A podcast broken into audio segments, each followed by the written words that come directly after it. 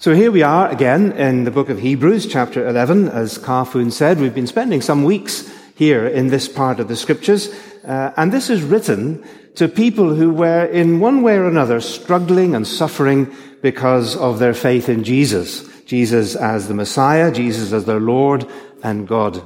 Now Jesus himself, of course, didn't he, had said that whoever wants to be my disciple, whoever follows me, well, they will have to deny themselves and take up their cross and follow me. There'll be something that has to be laid down and something that has to be taken up. There are choices to make. Even Jesus had said that. And those choices of following Jesus can often lead to times of trouble and struggle and suffering. So basically, the message is that if you want a trouble-free life, don't become a Christian. Uh, or if you have become a Christian, that's what you might need to expect. And here we are then with, with these people. If you just turn back one page in Hebrews to chapter 10, you can see something of what they were going through. Look what he tells us about them in verse 32.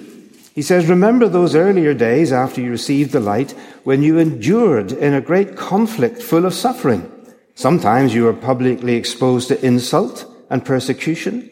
At other times you stood side by side with those who were so treated, and you suffered along with those in prison, and you joyfully accepted the confiscation of your property because you knew that you yourselves had better and lasting possessions. So don't throw away your confidence because it will be richly rewarded.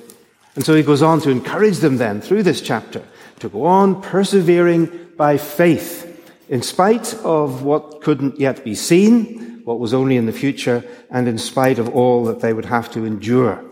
And here in Hebrews 11, as we've been seeing, we've been looking at a whole catalogue of men and women in the Old Testament who lived by faith and persevered, leading ultimately to the Lord Jesus Christ himself, as we saw in our memory verse in chapter 12. A couple of weeks ago, we were with Abraham, uh, and we saw he was tested and paid the cost of his obedience and gave us a foretaste of what the Lord Jesus Christ did for us. And now this evening, then, we come here to Moses. And once again, we're going to consider how he had to make choices and actions that were based on faith and challenging us to do the same. And so our main text then uh, is those verses from verse 23 in the chapter down to verse 28. But we ought just briefly, for the sake of completeness, to take note of how the writer of Hebrews here puts three other examples just before Moses and then three more just after him. And just in order to make sure we're treating the scriptures fairly, we should at least look at those. Can you see them there, first of all, in verses 20, 21, and 22? He refers to Isaac, who was the son of Abraham, and Jacob, the son of Isaac, and Joseph, the son of Jacob. And all three of them, says Hebrews, at their deathbeds, more or less, at the very end of their lives, they look to the future. And they express blessings on the basis of an unseen future because they knew the story they were in. They knew what God had promised. And so they were blessing their descendants in the light of God's future, God's story that they would never themselves actually see in their earthly lifetime. That's the first three. And then at the other end of Moses, in verses 29, 30, and 31, we have three events that he mentioned. Uh, the, the crossing of the sea, by the people of Israel to escape from Egypt, the defeat of Jericho when they got into the land, and then the conversion of Rahab, the prostitute who was there in Jericho at the time. And all three of those events must have seemed crazy at the time to the people who did them. I mean, those people who were told to walk forward off the beach into the sea in the middle of the night with the Egyptian army behind them. It's a crazy thing to do, isn't it? Or those soldiers who had to walk in silence around a fortified city seven days in a row with a bunch of priests blowing ram's horns in front of them and a box covered with gold representing God. I mean, that's not the way to win a battle, is it? Pretty crazy. Must have seemed crazy to the people watching in Jericho. Or that Rahab, that woman who sheltered these enemy spies who had come to her city, knowing full well that her life was in danger for doing so but because she knew and believed in the God they represented. So these were indeed crazy actions, but they were done in faith in God's story, the Exodus story of redemption, victory over God's enemies, and indeed personal salvation, because Rahab was saved, her life was spared. And so we come then to Moses in the middle of our story. And here's my main point, and this is what I want to get hold of this evening. Uh, right now, sort of up front, and then all the way through, that choices and actions of faith that seem costly or indeed crazy at the time make sense in the light of God's story and the future that God promises. That's what we're looking at in the story of Moses. And I want us to think really, first of all, of Moses' parents, and then of his decisions, and then of his reasons. Those are our three wheres we're going. Here, first of all, then, to uh, Moses' parents, there in verse 23, where we read that by faith, Moses' parents hid him for three months after he was born, because they saw he was no ordinary child, and they weren't afraid of the king. Now, all of us, of course, owe our lives to our parents who gave us birth. But Moses actually owed his life, uh, as it was in the story of Exodus, to four very feisty women and one little girl called Miriam. Well, we discover that much later in the story that that was her name. Stories there in Exodus chapter 1, chapter 2, First of all, there are two midwives who are named Shifra and Puah. And when the king of Egypt, the Pharaoh, ordered them to kill all the little boys of the Hebrews, the slaves at birth, they refused. They disobeyed the king because, says Exodus, they feared God. They were God-fearing women. And quite possibly that's how Aaron, who was Moses' older brother, survived. As we again we discover later in the book of Exodus that Moses had an older brother uh, three years older than he was, called Aaron. So he was around and had survived, possibly because of those midwives. And then there's Moses' own mother. We don't know her name from Exodus 2, but later on in the book, in chapter 6, we discover she was called Jochebed. And she had a husband called Amram. And she also disobeyed the king's orders when they saw something about this baby that convinced them that he was uniquely special in some way to God and God's future. And so their faith overcame their fear of the king for three months at least. And then there's Pharaoh's daughter, who is unnamed in the story, who finds this little baby Moses floating in his basket on the River Nile, knows perfectly well that he's a Hebrew baby because he would have been circumcised, but she also chose to disobey. Not just the government in general, but her own father, the Pharaoh. And she should have drowned the little fella, but she took him in, rescued him, adopted him, named him, raised him as her own son and as the grandson of the king, prince of Egypt, as he's known. So this whole story of Moses, even right here, just summarized in verse 23, it's saturated actually with the sovereignty of God over all human attempts to frustrate God's purposes and to destroy God's people. And that sovereignty of God operates through these women who refused to submit to the government and the faith of his mother especially, or his parents, as Hebrew says. So that's Moses' parents. And it's a good start to his story. It reminds us of those chapters in Exodus. But let's move on to Moses' decisions. If you look at the verses there, from verses 24 on, well, verse 20, yeah, 24 on down, I notice that there's some very emphatic verbs all the way through. He refused. He chose. He left. He kept. It's just, it's not just things that he thought about. These are actual emphatic actions that Moses chose to take by faith, what he decided to do. And then there are other words, as we'll see in a moment, which give his reasons. Uh, because, the word because occurs quite often as well. So as we look at these decisions that Moses took by faith, I just ask you to be thinking in your own mind as we go through them how they might possibly connect in some way or another with your own life and some of the choices that you have to make. So here's the first one. Moses refused, verse 24. He refused, we read, to be, to be known as the son of Pharaoh's daughter. That is, as a royal son at the court, he had enormous privileges, didn't he? Stephen, we're told in the book of Acts, he takes it for granted that Moses was educated in all the wisdom of the Egyptians and was powerful in speech and action, says Stephen in Acts, in Acts chapter 7 verse 22. So that, that was his identity. That was his status in the world of his day and of his upbringing. He had a privileged upbringing and an education. He had prospects. He was headed for the top tier of society. Indeed, if he was the grandson of the Pharaoh, he was a potential future Pharaoh. He could well have been in line to the throne itself.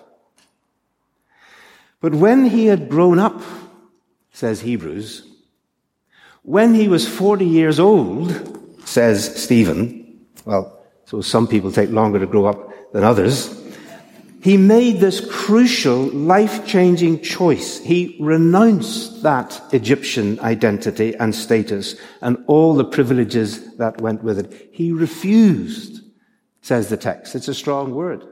Now, he knew that he was an Egyptian. He was an Egyptian by adoption. He had an Egyptian mother and father in that sense. He knew that was his identity as an Egyptian prince. But he also knew that he was a Hebrew. Must have done. He was circumcised. And something of that background came through into his childhood and his upbringing. And somewhere along that journey, his faith in the God of his people, the God of Israel, the God of the Hebrews, meant that he faced a choice. The choice was which identity was his true self and his true destiny. And so he not only refused, but he chose in verse 25. He refused the one in order to choose the other. And it must have been a costly choice that he made at that point. Because it would have seemed, don't you think, it would have seemed absolutely crazy to anybody in the court to whom he shared it, if he dared to. I mean, imagine the other princes or courtiers or people in the government. You mean all this time, when we thought you were one of us Egyptians, that you're actually one of them? Those despised, smelly shepherds people, the Hebrews that we hate, those ethnic foreigners, those immigrants, that labor force that we're now using in this way. That's what they've been saying. Crazy thing to do, to make his identity known. And what about his mother? His Egyptian mother? Pharaoh's daughter who had adopted him as a three month old baby. He was the only mother that Moses would ever really have known. And can you imagine what she would have said when Moses came in one day and says, you know what, mum? I'm going back to my Hebrew people. You what? That's where I rescued you from. You know? Don't you, well, don't, you don't remember, but I took you out of that river. You can't go back to those people. Should have drowned you when I had the chance, you might have thought. This was a costly choice he made. He refused his former identity in order to choose by faith the identity of the Hebrew people, the people of his God. And we shall see in just a moment why he did that, what was his reasoning. But the third action that he took, his decision, was that he left. You see it there in verse 27. He left Egypt. Now, it's not clear exactly in the text whether that refers to the first time he left after killing the Egyptian, uh, the Egyptian gangmaster that we, that we read about there in Stephen's account, or the second time when he left in the actual Exodus itself, 40 years later, with the people. Um, one reason why people think that it might be the second one is because we're told by Hebrews that he left not fearing the king's anger, Whereas actually in Exodus 2, we read that Moses was afraid when he discovered that what he had done to the Egyptian gangmaster had been discovered. And he says he was afraid. But perhaps what Hebrews is meaning is that, yeah, he did fear, but it was by faith that he chose to leave Egypt. Or as the New English Bible translates it, I think perhaps just getting the sense of what it's saying here is that it's by faith he left Egypt, not because he feared the king's anger. He was afraid, but it wasn't because of his fear that he left. He left in faith. Anyway, whichever occasion it was, it wasn't just a physical, geographical leaving, you know, just moving out, as it were. There's also, I think, in the verb a sense of spiritual, emotional, convictional leaving of Egypt. He left Egypt behind. He turned his back on that. He abandoned it. That was his old life, the life of Egypt. So he chose not just a new identity as a Hebrew, but also a new allegiance, a new belonging, a new citizenship to his own people, the people of Israel and Israel's God. And then in one final act of faith, before he left Israel, Egypt for good, at the Exodus, we read in verse 28 that he kept the Passover. He refused, he chose, he left, but then he kept the Passover, which again was an act of, well, pretty apparent crazy futility. I mean, to tell all these people to kill a lamb at night and to daub its blood on the door frames of their houses, which are probably like little slums there in Goshen, and then to prepare and eat a very hasty meal in the middle of the night and be prepared to leave the country at a moment's notice. I mean, these were slaves. These were the slaves of a powerful empire, the most powerful empire in the region at the time. They had no hope of escape or deliverance. But by faith, says Hebrews, Moses insisted that that's what they must do, and they did, and the rest is history. Actually, the greatest historical act of redemption in the Bible until the cross of Christ, which took place at Passover time significantly and indeed was the fulfillment of the Passover that Moses kept. So those then were his decisions. Can you see this as faith in action? As he chooses an identity and makes decisions on the basis of knowing the story he's in, the story of his God and of his people. He refused, he chose, he left, he kept. But why? Well, we need to move on then to Moses and his reasons. Because you can imagine, can't you, as I suggested earlier, that his colleagues and his mother and others at court, when they hear of this decision that Moses has made, would be protesting, what are you thinking, man? Well, Hebrews tells us what he was thinking. And note again that he does use this language of thinking and regarding and looking ahead. A bit like a couple of weeks ago when we were thinking about Abraham, Hebrews tells us that Abraham reasoned. Do you remember?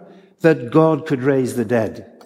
You see, neither in Abraham's case nor in Moses' case, this is not blind faith.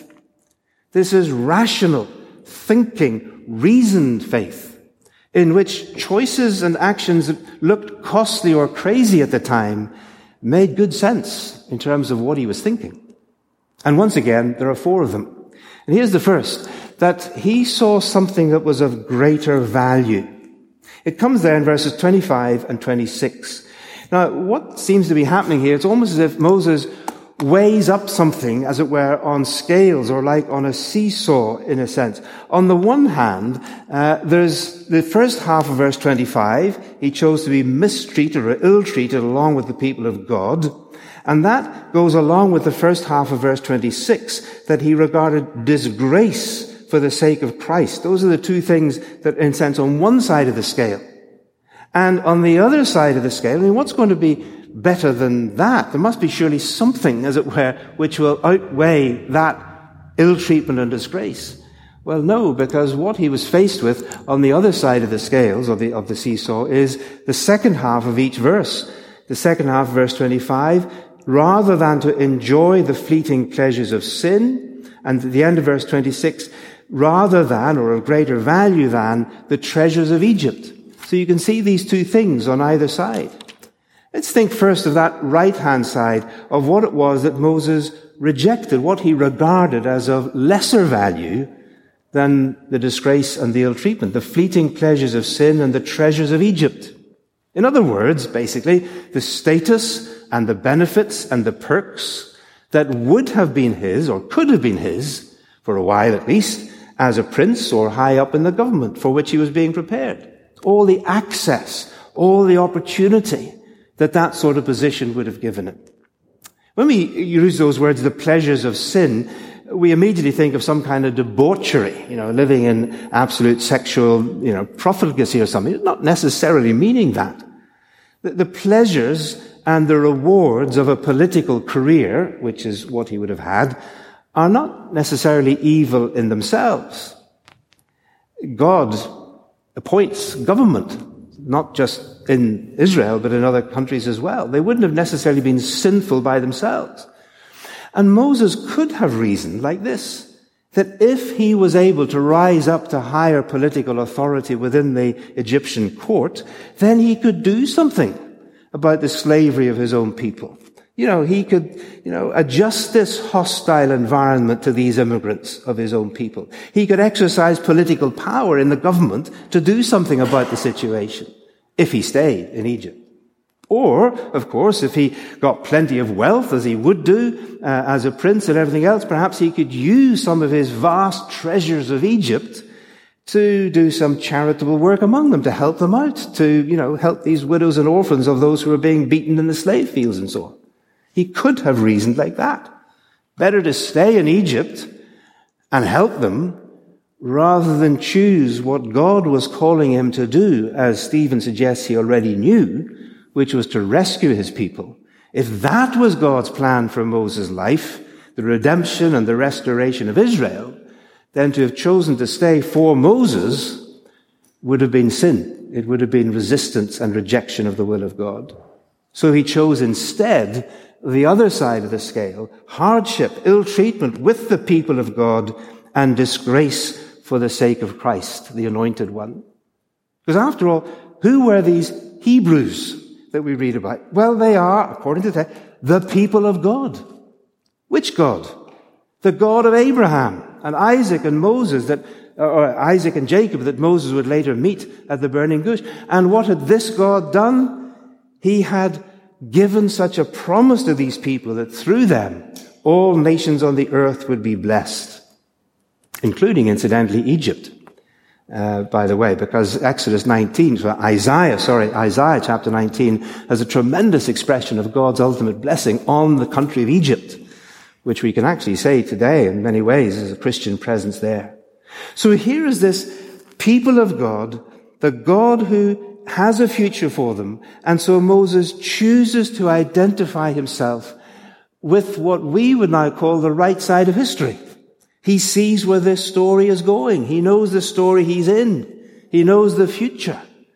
And we know, of course, as does the writer to the Hebrews, that that was a future that would eventually lead to Christ. And there's this interesting paralleling, as it were, between the people of God, Israel in the Old Testament, and Jesus as the Messiah. They're linked together. And so Moses recognizes that this is of far greater value than just a few years, fleeting, transient years, even perhaps the rest of his life, serving the government of Egypt with all its pleasures and treasures. And so he decided it was a greater value to play his part in the story of God and the people of God and the Christ of God and the eternity with God than end up in a pyramid somewhere or as a mummy in the British Museum. That was a pretty good reasoning, don't you think? So that was his first thing greater value. The second thing is, that we're told in this passage, is that he was looking ahead to his reward. There it is at the second half of verse 26, because he was looking ahead to his reward. Now, again, I think this is not just a kind of special prize giving for himself on the last great day or something like that, but the reward of God's future, the blessing of all nations. That in, in choosing to serve this God, he was choosing to serve the God who one day would bring about a reward that we read about in the New Testament for the Lord Jesus Christ, that he purchased through his own blood at the cross, namely, an inheritance of nations, the nations of the world, as the reward for the Lord Jesus Christ through the cross. On the 8th of October in 1732, two Moravian missionaries, that is from Germany, set sail from Copenhagen. They boarded a ship to go to the Danish West Indies in order to seek to preach the gospel among the black African slaves that were there. In fact, these two men, one was called Johann Dober and the other was David Nitschmann, they were willing to become slaves, to sell themselves as slaves in order to live among the African slaves in the West Indies. And as the ship was just drawing from the, from the dock, they called down to their family and their friends below that they were going so that the lamb who was slain may receive the reward of his suffering. And that expression became the slogan for Moravian missionaries for a couple of hundred years afterwards, including uh, those who led John Wesley, John Charles Wesley to faith in America, in the North America, that the Lamb who was slain, the Lord Jesus Christ himself, may receive the reward of his suffering. That was the reward that Moses too was looking forward to.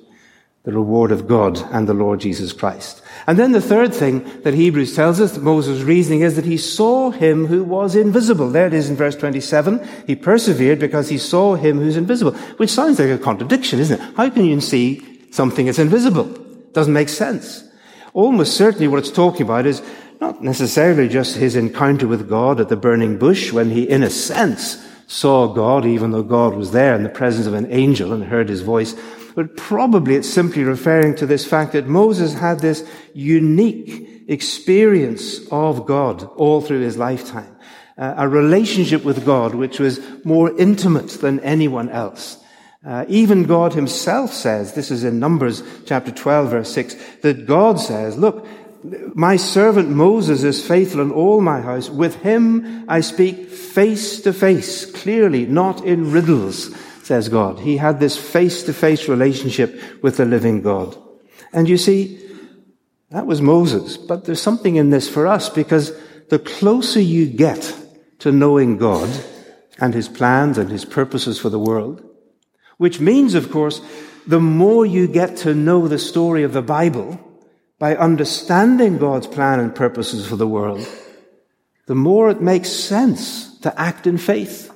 The more it makes sense to make your choices based on that story and God's future and not on the transient present comforts and conveniences that we might face up to if they're there.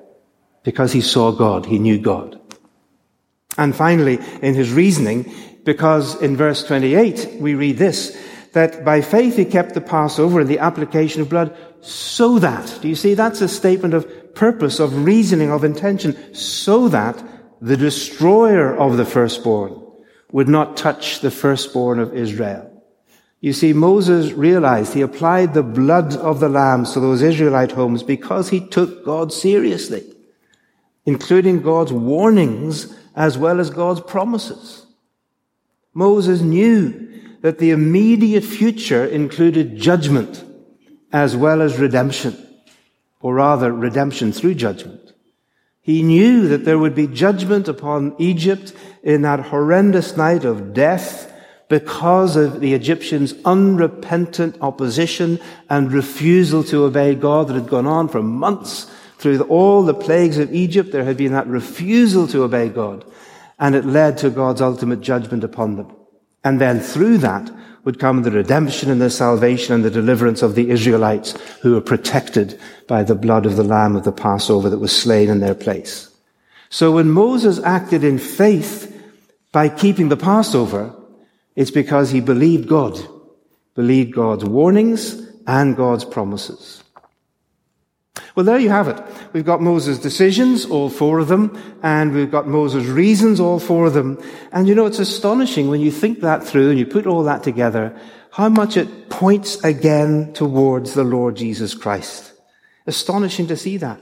Who took very similar decisions and actions for very similar reasons. Do you remember what Paul says in Philippians chapter 2, where we read this, that Jesus, the Lord Jesus Christ, though he was in the very nature God, did not consider equality with God something to be used for his own advantage, but rather he made himself nothing. He took the very nature of a servant, became made in human likeness, and being found in appearance as a man, he humbled himself, became obedient to death, even death on the cross, and therefore God has exalted him to the highest place and given him the name above every name can you see this U shape in the story of Jesus? Coming down to identify himself with us in order to receive the reward and the glory of his heavenly Father. Jesus also, like Moses, refused to cling to his identity as God for his own advantage. He chose to identify himself with us as a human being when he was born and as a sinner in his baptism, us as sinners, even though he was not. He left like Moses. He left his father's throne above So free, so infinite his grace, and emptied himself of all but love and bled for Adam's helpless race. And he not only kept the Passover, he was the Passover, the Passover lamb in our place. And he did it all because of that ultimate reward of bringing us eternal life and out of the slavery of death. So you see, the faith of Moses is amplified to this maximum level in the faith and the faithfulness of Jesus himself. Which means that when we walk by faith in the footsteps of Moses, whether it's costly or crazy or whatever, it means we're walking in the way of the Lord Jesus Christ himself. Which is why, as this chapter comes to its conclusion, the writer will immediately move us in chapter 12 to our memory verse, looking unto Jesus, the perfecter, the true believer, the one who perfected our faith. Well, we need to begin to draw this to a close. What does it mean to us? Well, first of all, it means that in Moses' story, the life of faith often demands countercultural choices. See, when you became a Christian or become a Christian, putting your faith in Christ, it's not just, although of course it is, but it's not just about getting your sins forgiven and having eternal life beyond death. It means that you take on a new identity. You become a new person in Christ. You have a new belonging the people of God. You have a new story, God's story, the Bible, the promises of God, and that must affect the choices that you make in life. And it may mean sometimes for some people it may mean declining to maximize the opportunities that are there because of your past, your upbringing, your status, the, the influence that you could have, the wealth you could acquire because of having a, a good family and an expensive education, whatever it may be. And when you choose, as it were, to set that to one side in order in some way or another to serve Christ, that can be baffling to your family or to your friends and colleagues, seems crazy. And yet God calls you to it in some way. When we were All Nations Christian College, uh, where I lived and worked with my wife for 13 years before we came to All Souls, uh, that's a college, All Nations, which is training people for cross-cultural mission. Most of the students there in their late 20s, early 30s, most of them have professional qualifications and experience as doctors or lawyers or teachers, all sorts of professional skills and prospects, and yet they're choosing not to maximize their career opportunities and prospects here in the UK or in Europe, where many of them came from, but to use all that their, that gifting to serve the needy and the poor in other parts of the world for the sake of the gospel and the kingdom of God. I remember one, uh, one man, young man, who was a very well qualified, experienced reconstructive surgeon, actually related to a member of, of our ch- church family here at All Souls, who told me that he could have made a fortune in cosmetic surgery here or in the US, but who chose instead to use his gifts and his skills for reconstructive surgery of leprosy sufferers in Nepal. Now, you see, this doesn't, it means that all the training and skill and blessing that we might get, like Moses had, doesn't go to waste when we choose to identify ourselves as a people. God, God doesn't do waste.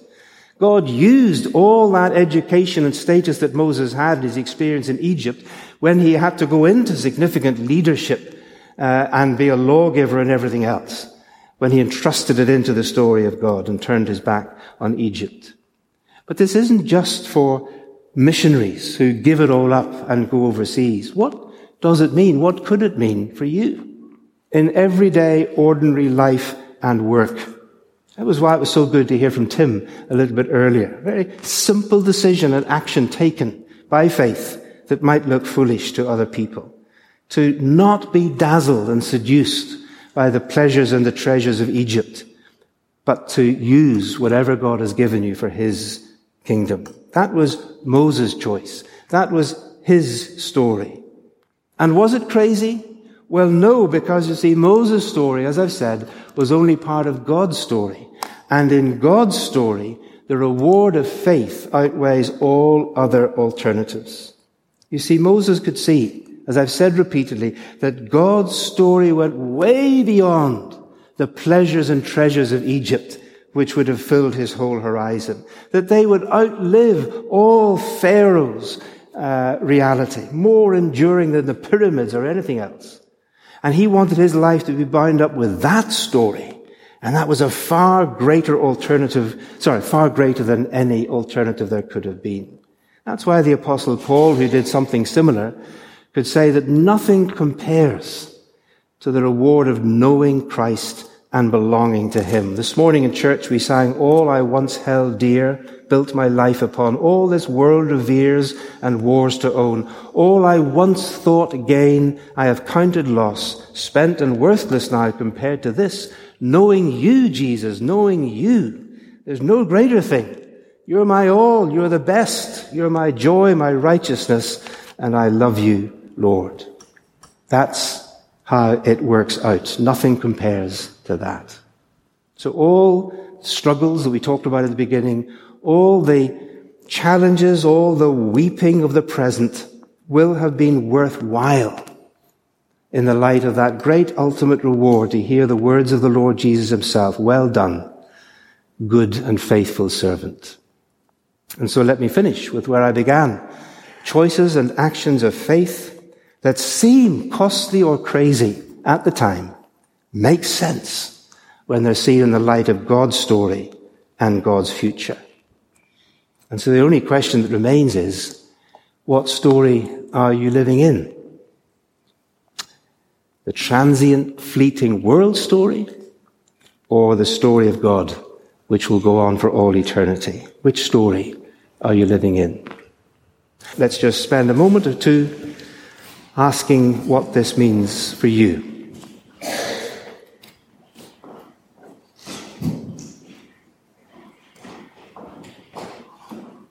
Father, thank you that your story has gone on through the whole of the scriptures, through the stories we're reading about in this chapter, and right on through, and will continue ultimately until you return and we are with you in the new creation. Help us, Lord, to live our lives for you, for your story so that we may live, as we shall sing in a moment, all for Jesus, for Jesus' sake. Amen.